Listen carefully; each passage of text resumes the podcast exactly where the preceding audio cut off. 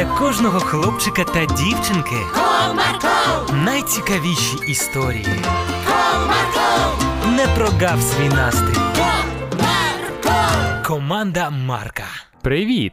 Ви полюбляєте пригоди? Сьогодні я вам розповім історію про дивовижні та несподівані пригоди, які трапилися у житті дівчинки Русі після неприємного інциденту в школі.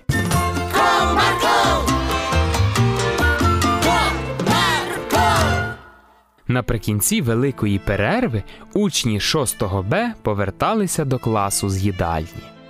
Віка, а ти вже бачила, якого рюкзака мені подарував дідусь? Ні, не звернула уваги. Зараз я тобі покажу. Побігли швидше в клас. Біжимо. Зайшовши в клас, Руслана побачила неприємний для себе сюрприз. О, ні, тільки не це. Хто таке міг зробити? Що там? Дай гляну. Ну навіщо? Я не розумію. Русланечко, заспокойся, не плач. Можливо, його можна буде зашити? Не знаю. Схлипуючи, відповіла Руслана, а в цей час до класу увійшла вчителька Валентина Григорівна. Доброго дня, діти! Що тут трапилося? І чому Руслана вся в сльозах? Ви тільки погляньте. Поки ми обідали в їдальні, хтось понівечив її нового рюкзака. Діти, займіть свої місця, будь ласка. А тепер зізнавайтесь, хто понівечив Русланчиного рюкзака. В класі запанувала мертва тиша. Ніхто не спішив зізнаватися. Заспокойся, Русланочко. Ми обов'язково дізнаємось, хто це зробив, і зобов'яжемо відшкодувати заподіяну шкоду. А зараз відкрийте зошити. Сьогодні ми писатимемо твір на тему Мої літні канікули. В ньому ви зможете описати усі цікаві події, які трапилися з вами впродовж літа. Діти взялися до роботи над творами. В класі стало тихо, але час від часу було чути, як Руся тяжко дихає та шморгає носом. Образа та біль стискала її горло. Після уроку Віка підійшла до Руслани та сказала: Не переживай, Русю. Ми обов'язково знайдемо того, хто це зробив. Усім класом шукатимемо. Буду сподіватися. Бувай, Віко, до завтра. Бувай. з важким серцем дівчинка повернулася додому. Її як могли заспокоювали рідні. Не хвилюйся, доню. Ми розуміємо, що це дуже неприємно, але обіцяємо знайти і купити тобі точно такий. Та справа навіть і не в тому, що мій рюкзак понівечений. А в чому ж тоді? Я не розумію, чому цим дітлахам так подобається вести себе нечемно. Як їм не доходить, що якщо б вони себе гарно поводили, то усім було б набагато краще, і усі були щасливими.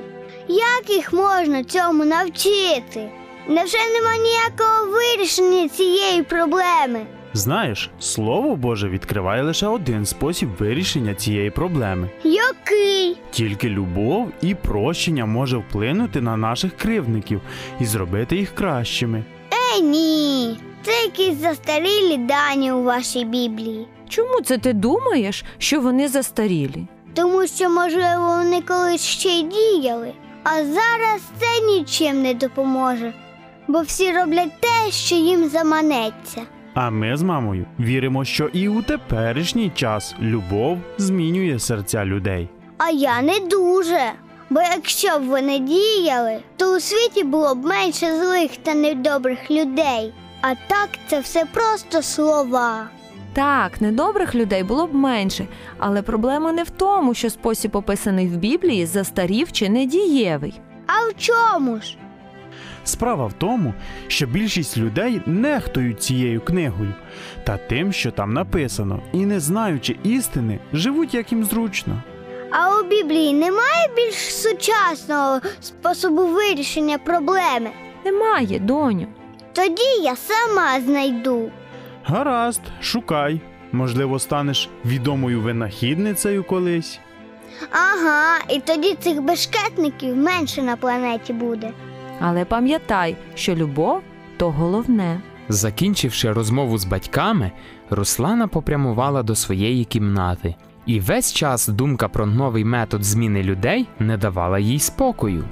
От би був якийсь індикатор, можливо, навіть і робот, який поміщався би в рюкзак чи кишеню і допомагав розрізнити, що добре, а що погано.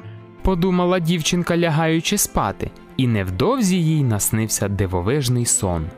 Вам цікаво, що ж за сон побачила Русланка, і чи пов'язаний він із тими подіями, які трапились у її житті? Тоді слухайте наші наступні передачі і про все дізнаєтесь. До зустрічі!